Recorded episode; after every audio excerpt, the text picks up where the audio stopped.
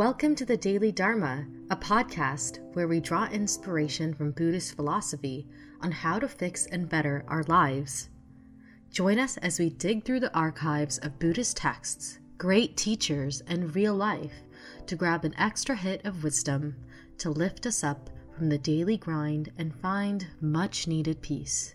Hi, everyone. This is Akemi, and welcome to the Daily Dharma.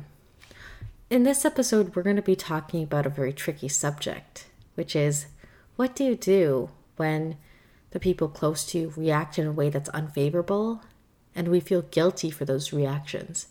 Because I think in society, and just in terms of how we're conditioned to feel about situations, is we immediately jump to blame ourselves.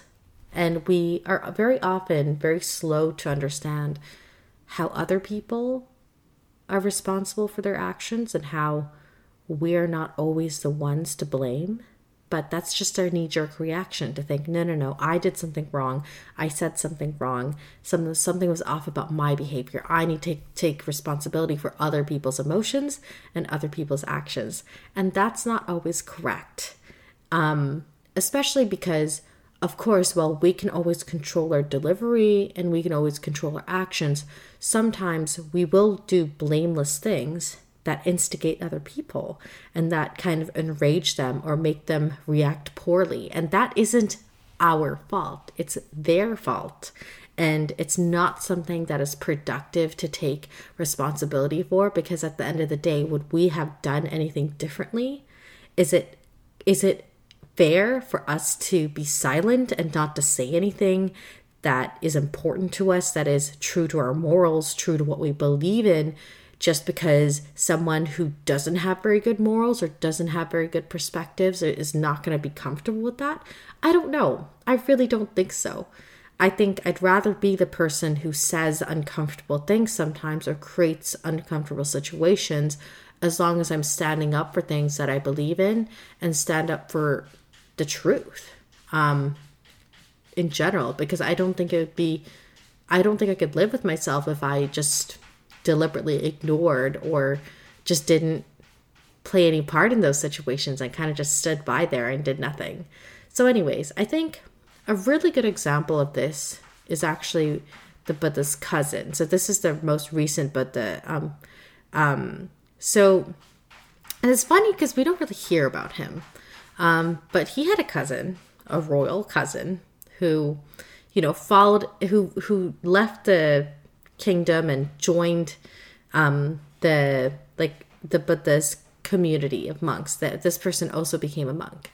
And for a while, it seemed that you know because like all throughout, and his name was Devadatta, so um you know like for a while it seemed that like all of the jealousy and like the hatred he had for you know this little princeling growing up right as a cousin to like the heir of the, to the throne you could only imagine how much dislike um, he had towards um, Gautama.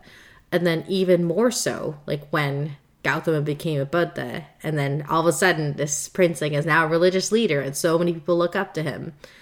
But um, you know, out of compassion, the Buddha was like, you know what, if you want to join my religious order, you can. And, you know, for a while it seemed that he was doing really well.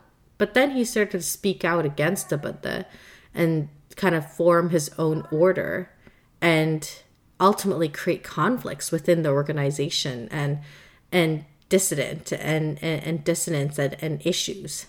And he even went as far to try and assassinate the buddha um, which didn't work. But i think it goes to show that if even an enlightened being the enlightened teacher can have enemies like that that are so close to them that try to actively harm them, no matter how many good things you, they try to do um, and how compassionate you are as a being, as a person. I mean, beyond enlightened person, can you be more compassionate than that? I don't think so. But even then, even then, the Buddha had a being like Devadatta try and murder them and try and harm their organization in any way they can. And I think the moral of that, that what that really goes to show is that if the people close to us, regardless of the good that we try to do, regardless of the wisdom we try to pass on, regardless of all the positive intentions we have towards them, if they still refuse to change their ways, that's on them. And I think really, whenever situations happen where people react in ways that are really rude and uncomfortable and doesn't sit right with us, I think the number one thing to do is just to remove ourselves from that situation if we can, in whatever way we can. And sometimes what that means is just putting in your earphones and just listening to a song that you like, or just taking a walk. You know, because during the pandemic, there's not a lot of places to go, um, or just retreating to a room, retreating to whatever safe place that's accessible to you, right? Just going to the bathroom, shutting the door, locking it, um, and just breathing and reflecting on that um, because I certainly felt very frustrated today when that situation happened to me.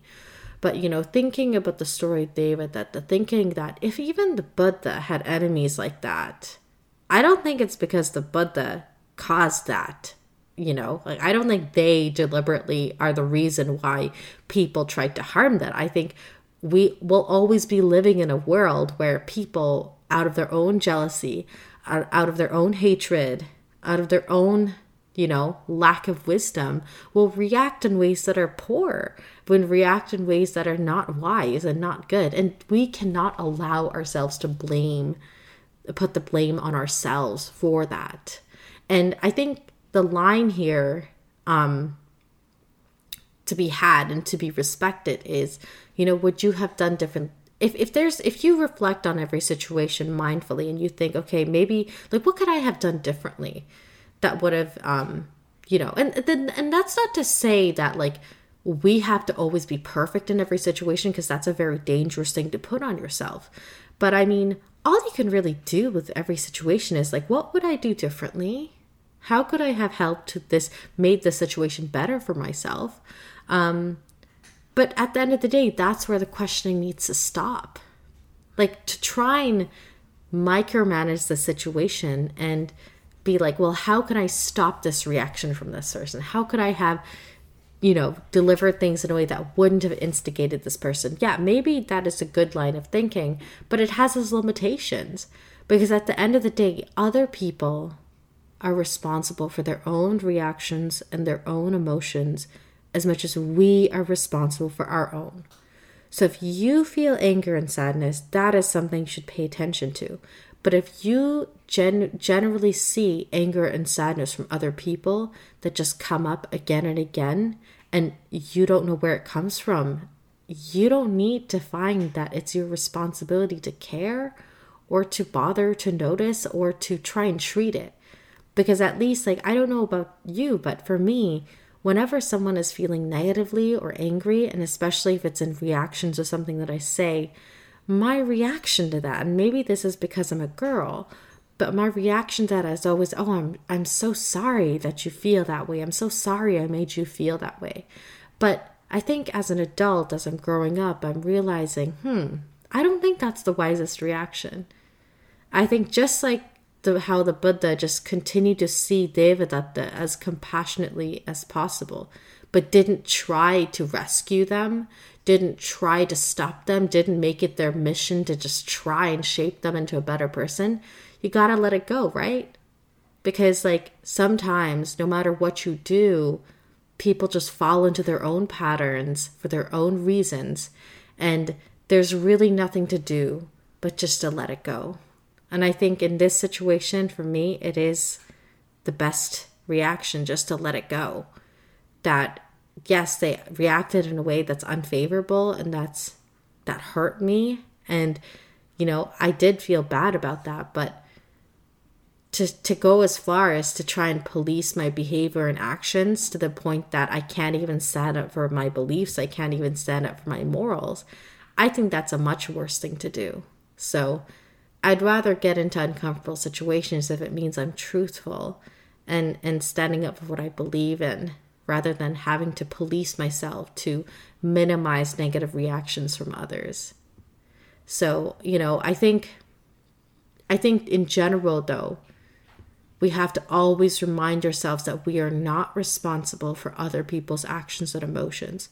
And if even someone like the Buddha can have an enemy that tries to murder them and tries to deliberately harm them, we have to understand that other people trying to harm us, other people trying to do bad things to us, or other people reacting in ways that are poor and not very good and healthy and toxic, that is not our fault. That's on them. And I don't know how many people needed to hear that today, but it's not your fault. We are the owners of our own emotions, thoughts, and actions, but they are the owners of their emotions, thoughts, and actions. And sometimes we will make people feel uncomfortable, even if that's not our intention. And that's all we can govern and that's all we can do. And it's not your fault if people have ill intentions towards you, and it's not your fault if people behave poorly towards you. We gotta let that shit go if we don't, it's just going to lord over us and haunt over us. And ultimately, it's going to control us because we're going to be so afraid at how other people react that we forget that we are people too.